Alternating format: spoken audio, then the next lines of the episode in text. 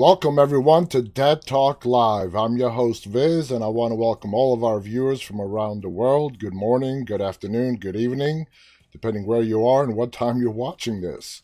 If you are joining us for the first time and want more information about our show, please visit us on the web at deadtalklive.com. Want to say hello and uh, thank you and a welcome to all of our moderators on all of our platforms that we stream to which include YouTube, Instagram, Facebook, Twitch, and Twitter. I hope everyone's having a good day uh, so far today. Thank you so much for joining me. Hopefully, you could stay with us for the next hour as we talk all things horror. I hope you guys had a chance to tune in to yesterday's interview with uh, Evan, the writer, director, and producer of The Unholy that is being released tomorrow. It was a great interview got some great insight from uh, uh, a guy who has been writing movies, and not just any movies, hit popular, like blockbuster films for a very, very long time now. And The Unholy, which is being released tomorrow, is his first real dive into horror, and it is his directorial debut. I saw the movie, it is fantastic. It is being, as we found out yesterday, it is being released to theaters only tomorrow here in the United States and in the days to follow in various other countries in the world. Uh, recommend you guys watch it if you don't feel comfortable yet going to movie theaters or if there are no open movie theaters close to you, like my situation. My local movie theater is still closed. It will be coming out on video on demand not too long after the theatrical release. Uh, so either way, whether it's in the theaters or video on demand, make sure you watch The Unholy. And Sony Pictures, well, again, I want to thank them for uh, allowing Evan to be on our show yesterday. Uh, they are sending me this unholy Easter promotional Easter basket and uh, they're being very cryptic about it. They're sending it to me as a thank you and as part of the promotion for the unholy. And uh, they said when you open it, make sure someone is recording you while you open it. So I'm like, oh man, what the hell is in this thing? So I had to, well, my wife, I got to give credit to this for my wife. I was going to have her record me opening it, but she's like, why don't you just open it up live on the air tomorrow night? I'm like, that's a great idea. So the basket is coming tomorrow. I got the whole UPS notification and everything, and I am going to open it up live on the air right here tomorrow night. And uh, I have no idea what's inside there. I really don't. So that should be interesting uh, to share with you guys. And if I jump, if I have a real life jump scare moment, you guys have seen it before. It'll be nothing new. Want to welcome some of our viewers. Uh, we have, of course, Khaleesi Cece with us on YouTube. Saz is moderating on YouTube as well as, as uh, sorry, as she does Facebook, Twitter, and Twitch. Marie is moderating on Instagram. We have Philip with us, Lindsay, Mary, Islava, Riva, joining us on Facebook. Annie is also joining us on Facebook. Uh, Rick Grimes, uh, Christopher is joining us on YouTube. Sandra is with us on Instagram. Marie is really excited to see me open that box live on the air.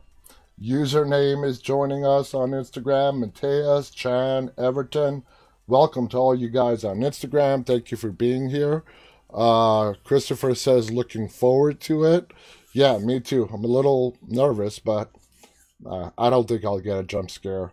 Hopefully, they have some good chocolate in there, though. I love Easter chocolate. So let's get on with the news. The actual first reviews of the film are out. Okay, this is uh, one of the first reviews for the movie Unholy. Uh, Cricket Brown, who is the co star in the movie, makes a splash in a rare good megaplex nightmare where she plays a deaf, mute young woman channeling the spirit of the Virgin Mary, or is it a different Mary, in small town Massachusetts? The Unholy is a good, tight, scary, commercial, theological horror film. That's a mouthful. It spooks and its spooks and demons unfurl within a pop version of Christianity, which which makes it sound no more exotic than last week's Exorcist knockoff or last year's helping of the Conjuring franchise, but The Unholy has a religious plot that actually works for it. It stars an unheralded actress named Cricket Brown, Mark my words, she's going to go on to major things. Who plays a deaf mute young woman named Alice, who has visions of what she thinks is the Virgin Mary. Absorbing Mary's spirit, Alice can suddenly hear and speak, and she can heal the sick, which attract crowds of people to her rural town of Banfield, Massachusetts. The Unholy is adapted from a 1983 James Herbert novel and as written and directed by Evan Spiliotopoulos.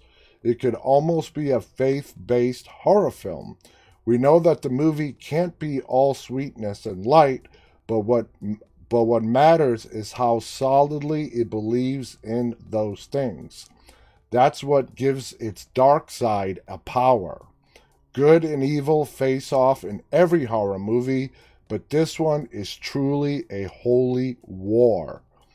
The central character, apart from Alice, is a defrocked journalist turned tabloid reporter named Jerry Finn, played by none other than Jeffrey Dean Morgan, Negan himself, with a sleazy middle aged panache. I wonder what JD would think of that. A sleazy mid the middle aged part. I wonder how he would react to the middle aged part. He plays a sleazy middle aged panache that makes him a winningly jaded stand in for all of us skeptics in the audience. Fenn has come to Banfield to cover a bogus, sensational story about the mutilation of cows, but he hangs around long enough to see Alice standing in front of a spindly dead tree going into a uh, trance out. Excuse me. When she starts to heal people, he watches a kid with muscular dystrophy walk away from his wheelchair. He realizes he's got a scoop. Cricket Brown, who at times evokes the young Natalie Portman, has a melodious voice and features the quiver with life when she is in response. She seems possessed, all right, by the emotion surging around inside her. Her Alice is like Joan of Arc turned into a teenage televangelist who doesn't just swoon for God, she takes command. It's the depth of faith that she conveys in the miracles she's channeling that draws us into the movie. When the forces of Satan show up, you feel like they're violating a daydream. This is the first feature directed by Evan Spiliotopoulos, who has worked as a screenwriter on films like Hercules, The Huntsman, Winter's War, and while he hits conventional beats of megaplex horror, he's able to mold them with a streamlined coherence and directness. And Evan was our guest last night, and he was fantastic. The tropes may appear standard the flash cuts of evil, the whispers on the soundtrack, the cloaked specter who keeps showing up to jolt us, like Slender Man or Candyman, or a reoccurring ghost out of Insidious 9, Please Don't Go in the Attic. But Spiliotopoulos doesn't assault the audience with supernatural imagery as though he were tossing grisly confetti. There's a poetic restraint to the effects, and I absolutely agree with that.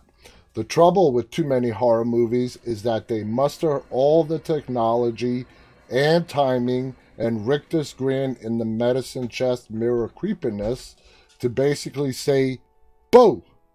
Watching The Unholy, I jumped a few times, but beyond the scare factor, the film's resurgent demon becomes a true character who reveals her nature in a kind of evil dance of the seven veils. She's as hypnotically possessed as the long black haired specter in Ringu, and she moves with an ominous herky jerkiness that evokes the spider walk scene that got restored for the 2000 re release of The Exorcist. The film's imagery is out of a Christmas, sorry, a Christian nightmare. The stigmata, in this case religious statues with elegant tears of blood, the figure of Mary herself, who within that cloak wears a black mask that marks her as haunted marionette of death. No, she's not that Mary. She's Mary Elnor, a 19th century woman who performed miracles but by channeling not God but Satan. In 1845, she was hung from a tree, the dead one that draws Alice, Alice, a mask nailed into her face, an homage to the chilling prologue of Mario Bava's Black Sunday, and burned alive. Now she comes back, a figment of the devil disguised as the spirit of the Virgin Mary, and she's working through Alice, who believes her vision, her visions are a force of good. William Sadler as the saintly but doomed Father Hagen. Alice is his niece. Quotes Martin Luther summing up the theme of the film where God builds a church, the devil builds a chapel. And Cary Elwes as Bishop Guyer from the Archdiocese of Boston sports a Boston accent that's shaky at first, but Elwes uses it well turning the bishop into a religious politician, and that's exactly the term that um, Evan used last night for Cary's character. A religious politician who knows how to exploit the showbiz of a good miracle. He leads a push to make the Church of Bane into a holy shrine like the ones in Lourdes and Fatima. At the climax, when a crowd gathers into a tent to see him host the service of the feast of the Immaculate Conception, you can feel the bad vibes gather as surely as in the prom climax of Carrie. The Unholy doesn't rewrite the book of religious horror, it goes fairly strictly by the book. But it's the rare contempo horror film that actually has faith in story in the story it's telling. I could not have said it better myself. Uh, spot on review of The Unholy. It was amazing. Want to welcome Teresa, who's joining us on Facebook. Uh, Christopher Cunningham on YouTube writes, I can't wait to see the movie. Uh, Khaleesi responds with, It's fantastic. Uh, Christopher says, I have to wait till video on demand. Emmy is also with us on Facebook saying hello. Adriana is joining us on Instagram. Hulk is also with us on Instagram. And after the interview last night, I always, uh, you know, have a few minutes of chat with my guests to say goodbye properly. And uh, I did tell Evan, you know, I wish that the movie was being simultaneously released to video on demand as well as just in the theaters. Like I said, my local movie theater is closed. So if I did not have access to the movie the way Sony gave it to me. I, like you, Christopher, I would have had to wait till uh, the video on demand release. And this movie is so good, and knowing that it's out there and you're not able to see it sucks. Because if you're into horror, and this movie is the subgenre of horror that is right up my alley. This is the subgenre that I most love watching when it comes to horror. So I totally feel your pain, Christopher. So Abbas just joined us on Instagram. Ladies also with us on Instagram as well. Um, so let's move on to the next thing that we have. Actually, I want to go to this one next. Uh, the man who stars in The Unholy, Jeffrey Dean Morgan, in regards to his character as Negan on The Walking Dead, Jeffrey Dean Morgan says that The Walking Dead was supposed to continue after season 11. So let's see if he gives us any insight. The Walking Dead debuted just another indie comic back in 2002, and nobody could have predicted it would go to spawn a transmedia empire of TV shows, films, yet to come, but will come, video games, movies, board games, novels, theme park rides, and all manner of merchandise. The key to this success is AMC's hit show by the same name, which has been on the air since 2010 and is set to wrap up early in 2022. I thought it was going to be wrapping up at the end of 2022. So I don't know if they're just making an assumption or what. The network has big plans for the franchise, but fans got a surprise last year when they learned that season 11 would be the last one for the core show, what I like to call the mother show. They were consoled by the many spin offs already airing, announced, and teased, though, including Fear the Walking Dead, The Walking Dead World Beyond, the anthology series Tales of the Walking Dead, which I'm really looking forward to the most, Daryl and Carol uh, road trip show, a rumored comedy outing, which I'm really skeptical about, a project with an LGBTQ focus, the program exploring one of the Walking Dead's villains, and of course the movie trilogy with Andrew Lincoln. But a recent interview with star Jeffrey Dean Morgan has revealed that season 11, being the finale, came as a shock to everyone, even the showrunners. Speaking with Collider, the Negan actor said, The news, when we got it in the middle of the pandemic, was a complete surprise not only to me and the rest of the actors, but to everybody involved in the show from production. Scott Gimple and Angela Kang had no idea either. And you got to remember, Scott Gimple is the head boss of The Walking Dead. I mean, above him is the network, the distributor, AMC. It came uh, from nowhere, and there was such a huge pivot. I think they had season 11 all mapped out where they were going to go, and suddenly became we also have to close the story in a way. It took everybody by surprise, it was a massive pivot, and then they threw in the six tacked episodes to season 10, and instead of doing 16, we're going to do 24 more.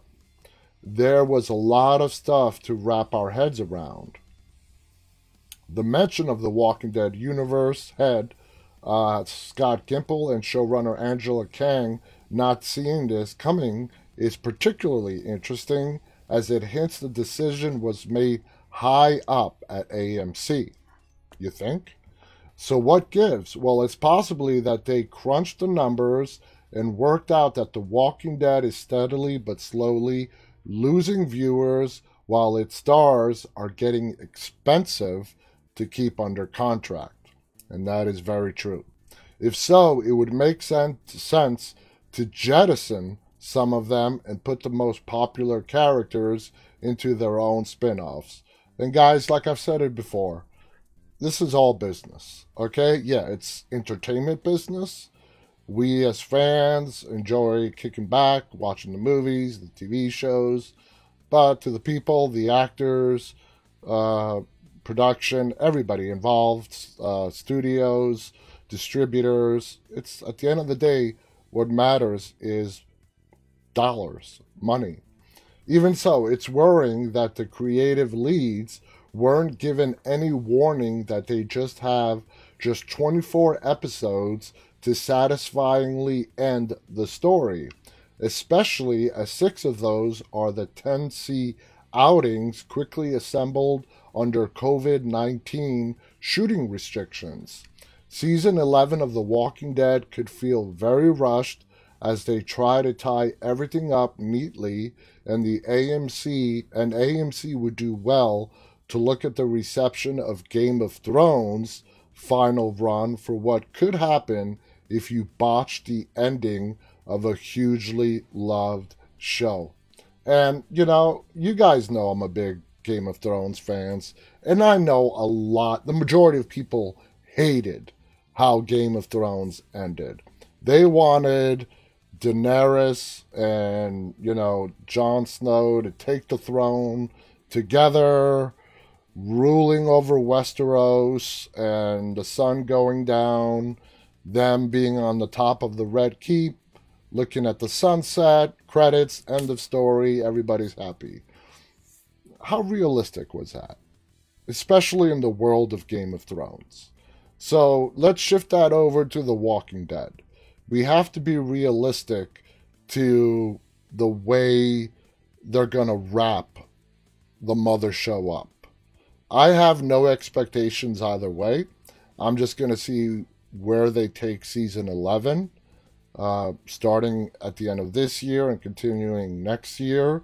And wherever they take it, wherever, however way they end the mother show, just keep this in mind. You know, Daryl and Carol, they're getting their own spin-off. A lot of spin-offs are coming. So, as opposed to the big difference with Game of Thrones, where once the story ended, there were no spin-offs. There were no upcoming movies. There is a Game of Thrones prequel in the work in the works that takes place 300 years before the events of Game of Thrones. So that doesn't really count. But, you know, with The Walking Dead, we're getting all these spin offs, the movies. So for me, yeah, it's the final season of the Mother Show, but for me, it's not really ending. It's just changing paths. We're going to get to meet a lot of new and exciting characters.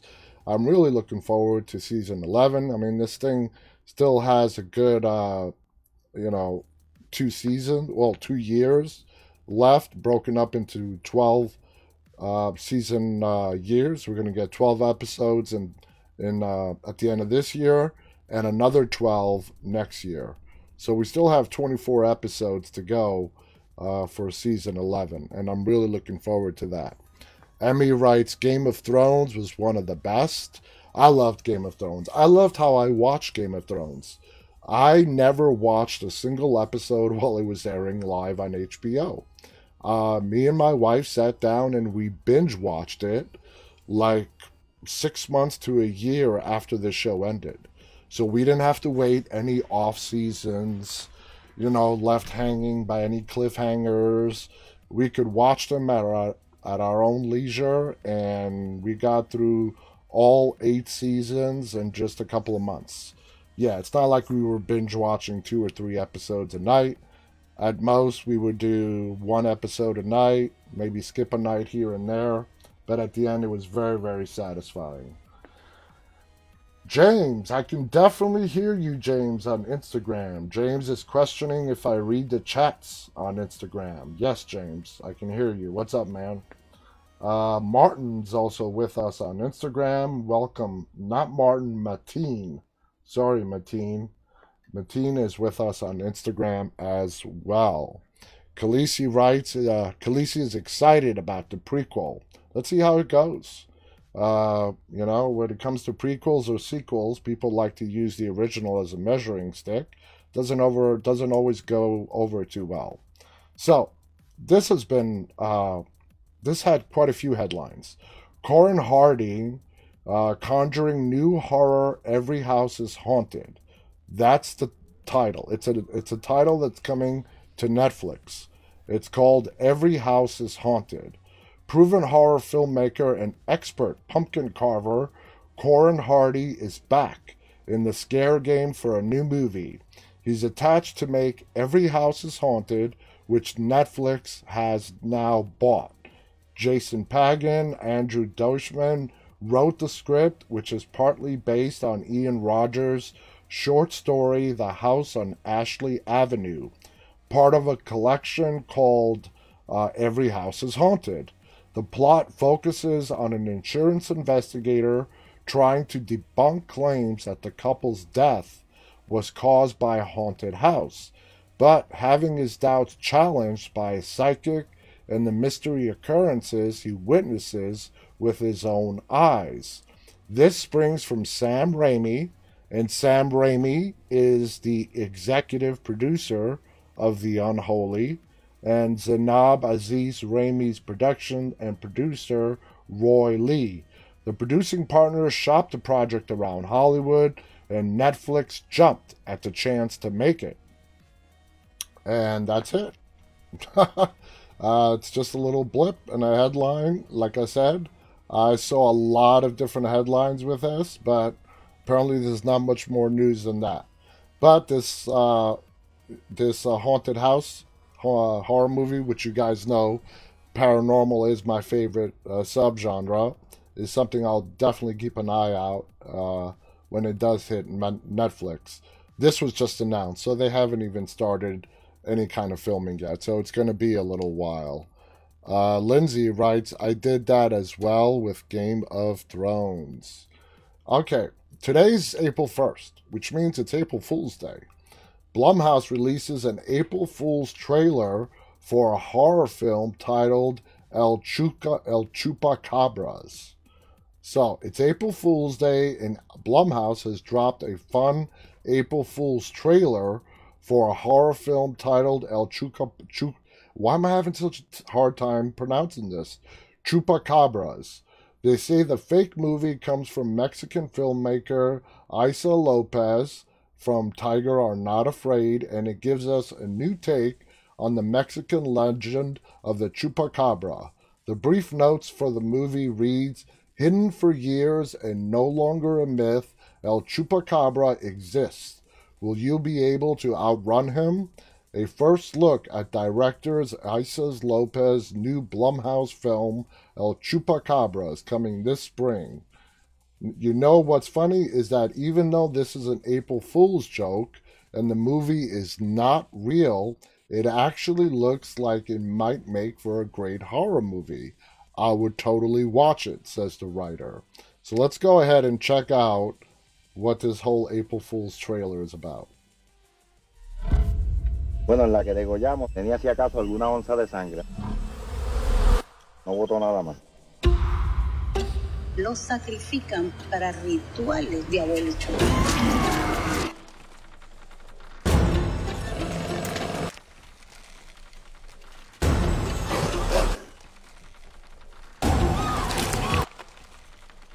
This looks really good. And it's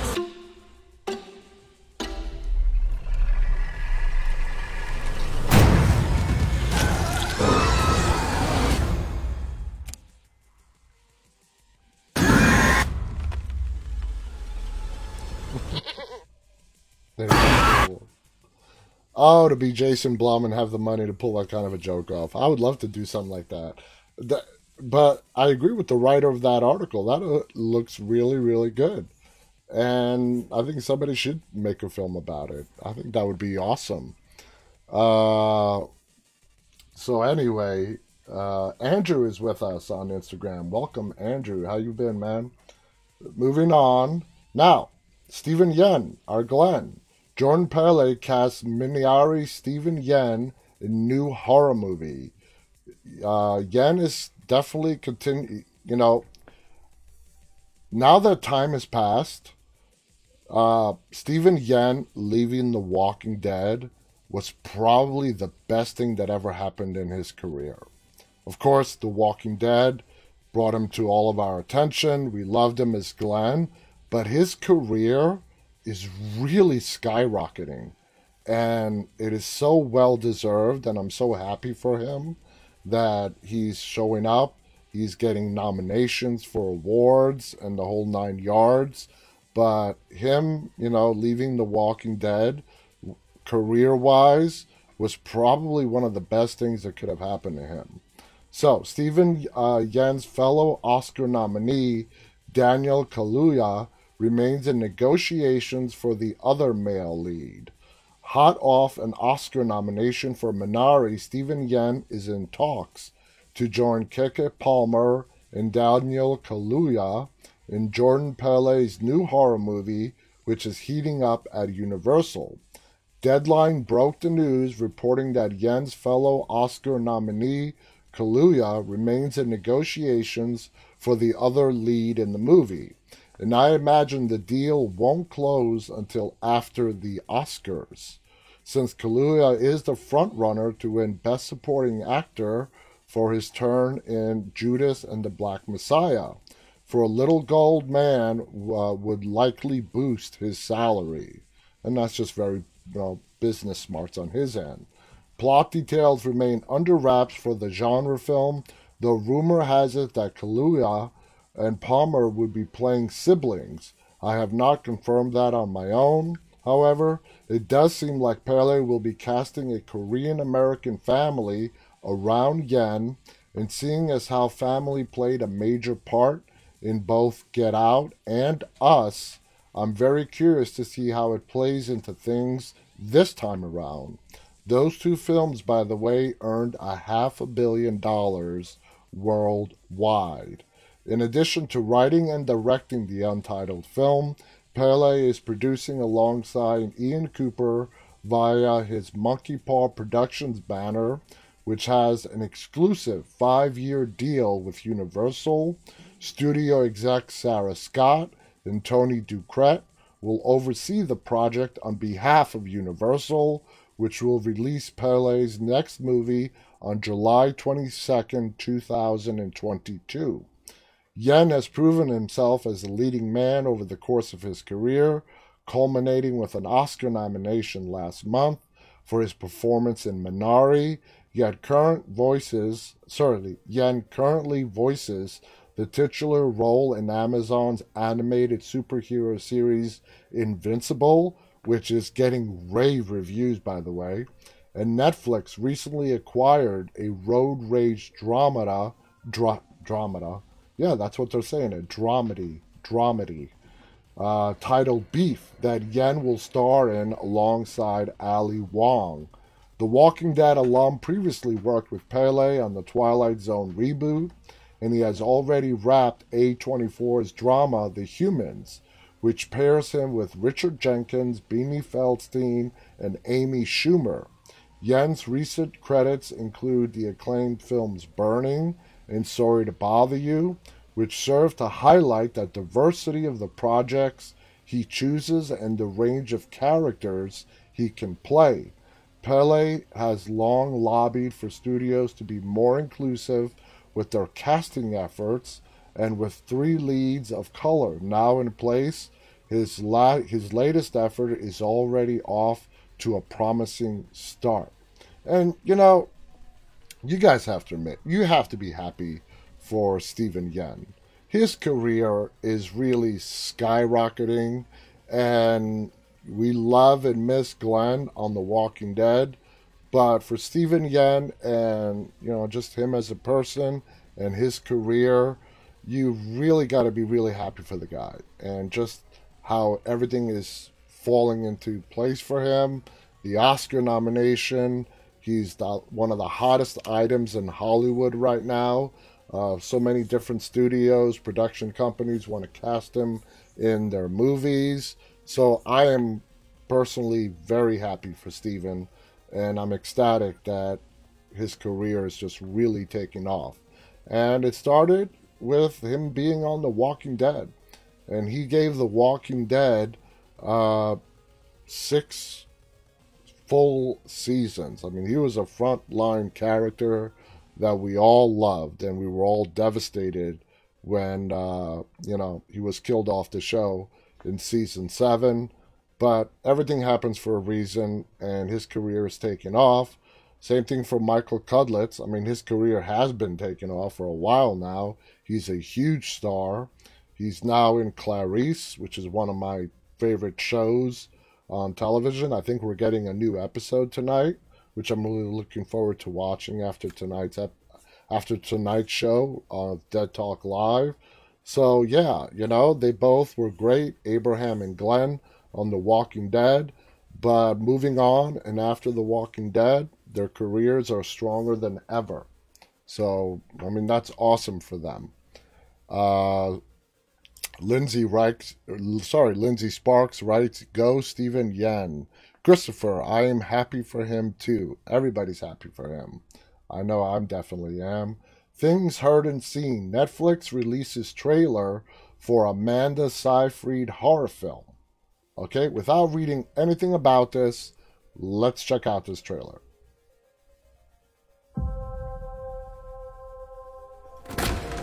Hey. Hey. I think I've found the perfect house for us. You thought this through? George really wants this. I owe it to him to at least try. You know, when I saw this place, I knew immediately it was for us. There's definitely updating that needs to be done here. Yeah, certainly could use a paint job. Yeah, but look at these bones. I love it so much. You're an exceptional husband. And you are an exceptional wife. It always starts by finding a boat. I'm new in town and I would love to learn more about the older homes in the area. I don't know anybody up here. Well, you do now. My wife doesn't know what happened here. I think it would be better if we kept it that way. Everything in the natural world has a counterpart in the spiritual realm. We're all so inconsequential. I'd say death is only the beginning. My wife is the true believer of the family. You do not want to get us started on all that stuff.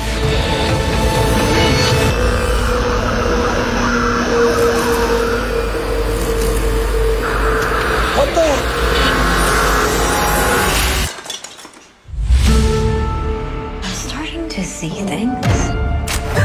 And I'm scared to tell George about it. You're coming in, shut the door behind you.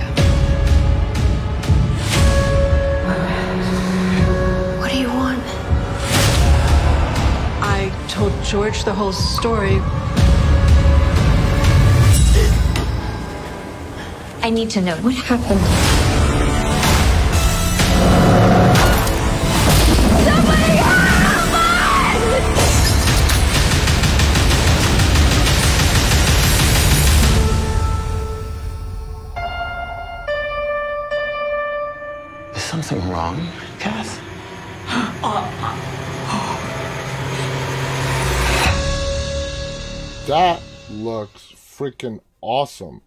You're Khaleesi. It looks really good. And it's coming out this month on Netflix. Um, I am really looking forward to that. Uh, that, that was a kick ass trailer. Uh, the month of April is pretty stacked when it comes to original titles on Netflix, and there's seemingly something for everyone on the slate this month, from animated family films like The Mitchells versus The Machines to extent, expansive fantasy shows like Show, Shadow and Bone. Nearly all genre are covered with an upcoming original. For horror fans, the film to pay attention to is the new thriller named Things Heard and Seen, starring Amanda Seyfried. The film doesn't debut um, on Netflix until April 29th.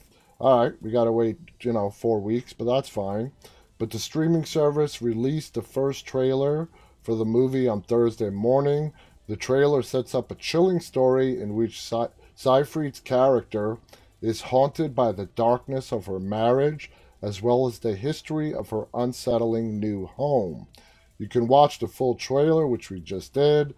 Things Heard and Seen is written and directed by Shari Springer, Berman, and Robert Pul- Pulcini, based on the novel All Things uh, Cease to Appear by Elizabeth Brundage.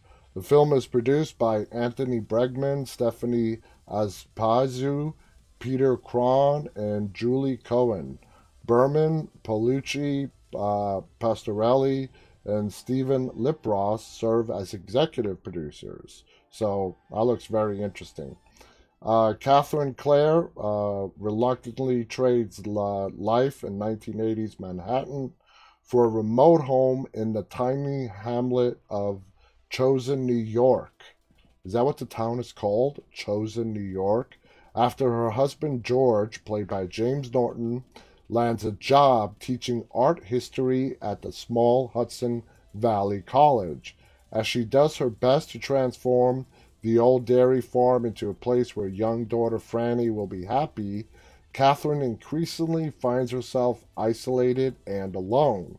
She soon comes to her sense a sinister darkness lurking in both the walls of the ramshackle property and in her marriage to George.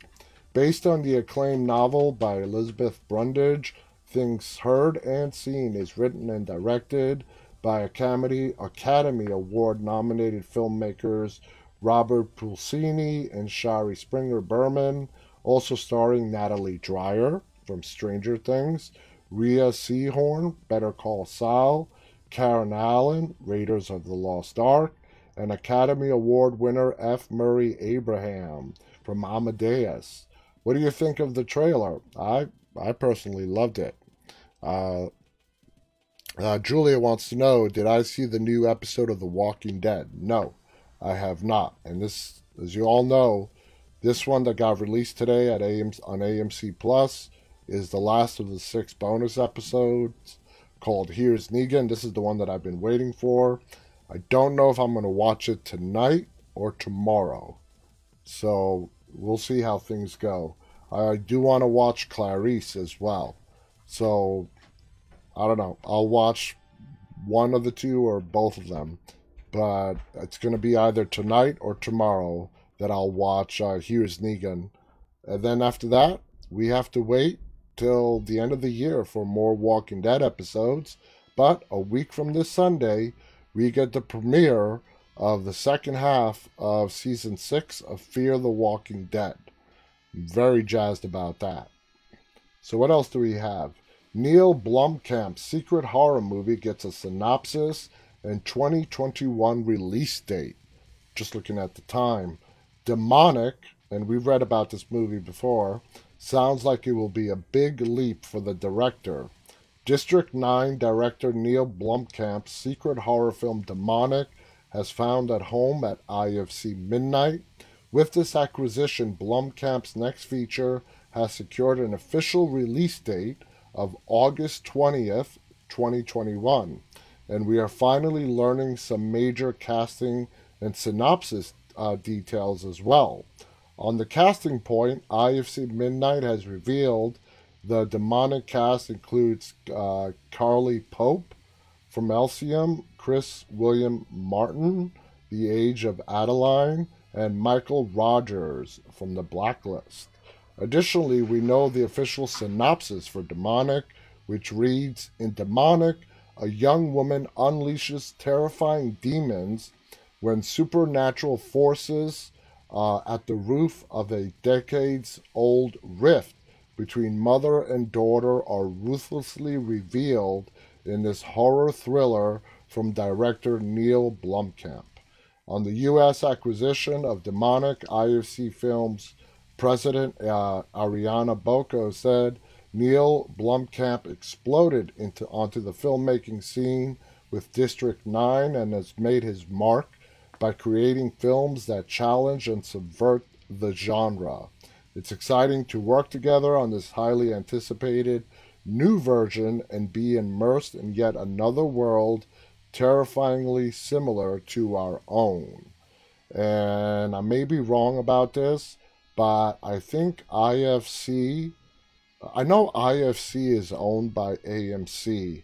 I don't know if IFC Midnight is a separate company or not. It's confusing to stay up with parent companies and the sub companies that they own. Uh, so, so many mergers over the last decade or so. As we, we reported back in December 2020, Blomkamp finished Demonic in British Columbia during the summer. Demonic was made with the help of AGC Studios. Additionally, in keeping with the creative vision of Blomkamp's previous features, Demonic will feature strong sci fi, supernatural, and VFX elements.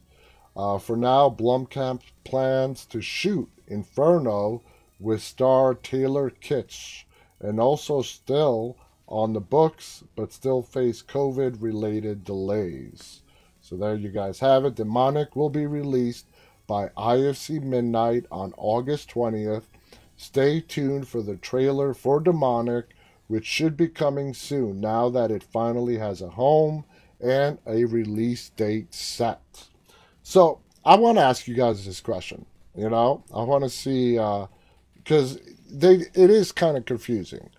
Uh, if you watched any kind of movie in the last 10, 15 years, you notice at the start of every movie, you see a good at least three to five production company logos. Okay? Now, most people just ignore it. They're like, whatever, get through this crap and let's start the movie. But it's really interesting uh, how it all falls into place. And, you know, over this last year, I've learned so much in how stuff works in regards to filmmaking with all the wonderful interviews we've done and so on.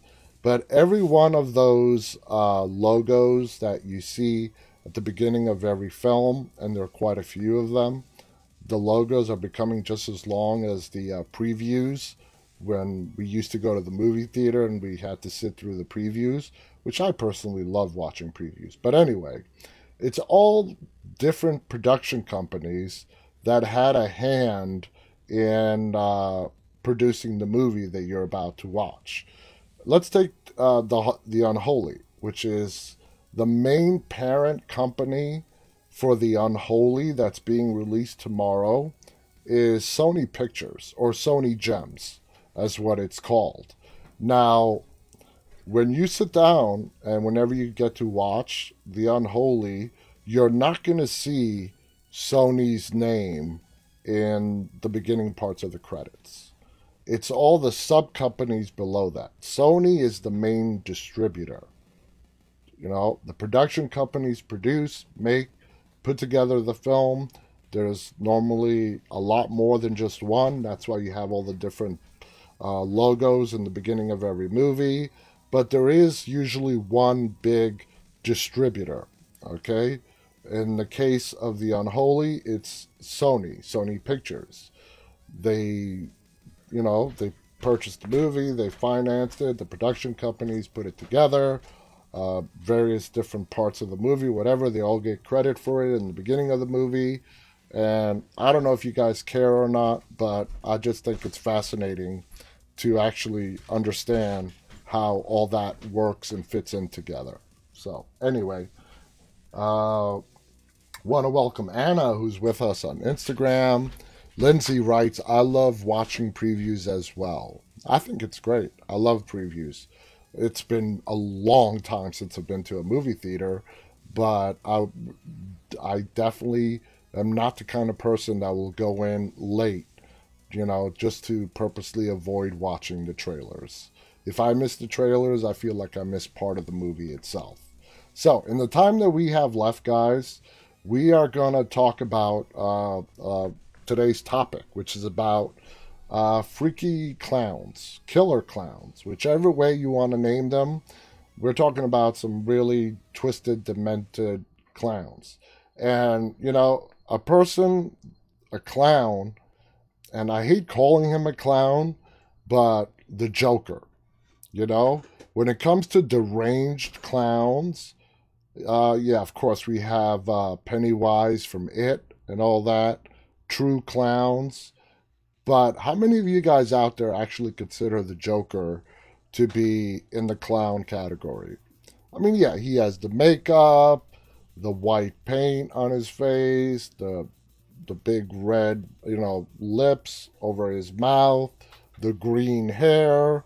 I mean, yeah, I you know, I think he fits all of the criteria of being called a clown. He's a pure psychopath. Uh, but, you know, my favorite villain, I would say, without a doubt, my favorite uh, comic book villain. And whether it's DC, Marvel, or whatever, you name it, the Joker for me is the best. But I'm a big fan of the Batman, so that probably explains that. But so let's proceed on with some of the uh, freakiest of clowns that we have seen in horror. Of course, Pennywise uh, considers its real name to be Bob Gray, with Pennywise being its favorite form. Uh, some other little notes it has an existential war against the turtle, the, the Maturin, which created the universe. Pennywise viewed the kids with a sense of respect but clearly is inferior to its greater being. Uh, this is from the moving It, from the movie It, by the way. His appearance in the 2017 adaptation of It was more closely inspired by his outfit in the book, which described his clown outfit as being silver with red pom poms, slightly different from the 1990 version. Now, the original horror clown, Pogo. Even if you've never seen Pogo, you guys must have heard of Pogo. Pogo the Clown was a party clown persona of John Wayne Gacy, the notorious real life serial killer. Gacy was named after actor John Wayne, whom his parents were huge fans of. His uh, victims numbered well over 33 individuals. Gacy's makeup and name were inspiration for Todd Phillips' Joker movie. Pogo, Pogo was the name of the Gotham City Comedy Club, and the Joker wearing makeup nearly identical to what Gacy had on. Despite these influences, numerous films have actually explored Gacy's story. Now, next on the list, Captain Spaulding, all right, from Rob Zombie's uh, Devil Rejects, House of, House of a Thousand Corpses, the trilogy.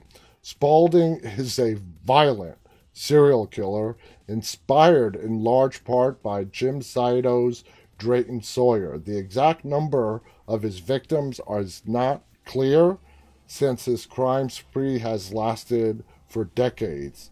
Uh, for those of you guys that have watched the uh, the zombie movies, the devil, the Devil's Rejects, House of a Thousand Corpses, and so on, uh, Captain Spaulding, uh, in my opinion, if you were to ask me, that dude has probably been killing since his early teens. So who knows how many victims he has under his belt. Despite being the head of the of the uh, Firefly family, he's never seen living with the rest of the family. You never see him at home in House of a Thousand Corpses, and he lives in an apartment far from the Firefly home that we see in the movie The Devil's Rejects. For those of you guys that have seen it, out of the trilogy, which is your favorite? Uh, I loved House of a Thousand Corpses but for me, The Devil's Rejects is probably my favorite. I don't know which is your guys' favorite.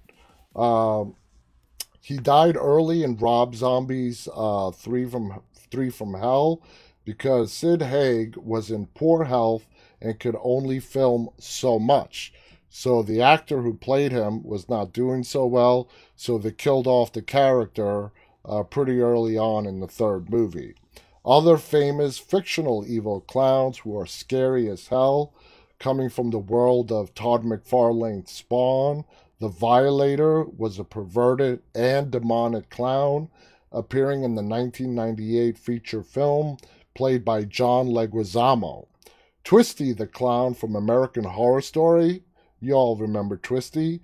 But what is even scarier to note is that the actor who played Twisty, John Carroll Lynch, also appeared as Arthur Leigh Allen in David Fincher's Zodiac, making him by default one of the creepiest clowns. After all, who can top the Zodiac, right? Adam McIntyre from Dead Rising's video game, once he hits the zombie apocalypse, he goes insane and becomes a mass murderer in the mall, dual wielding chainsaws in clown makeup Again, makes him scary as hell. Uh, Khaleesi, you have never seen any of the zombie films, The Devil's Rejects, House of a Thousand Corpses. Oh, you got to put that on your list. I mean, that is just awesomeness right there. Uh, okay, continuing on. The Clown Doll from Poltergeist. Dude, that doll scared the shit out of me. And to this day, whenever I watch the Poltergeist, seeing that doll is probably one of the creepiest things in the movie. Uh, it might as well be made out of nightmares. It's crazy, and the scene where it pulls uh, the boy under the bed, pure terror right there. Uh, even though it's an inanimate object, it's just a doll that is possessed. I guess is the best way to put it. You, I would easily put it as one of the scariest characters that we have seen in horror movies. He's that clown has to be somewhere on that list. So I did have a video queued up that goes through some of the uh, top 10 scariest clowns that we have seen throughout the decades in horror, but we are out of time, so we're not going to have a chance to get to it. Uh, tomorrow is Friday, so I will be back on the air again tomorrow.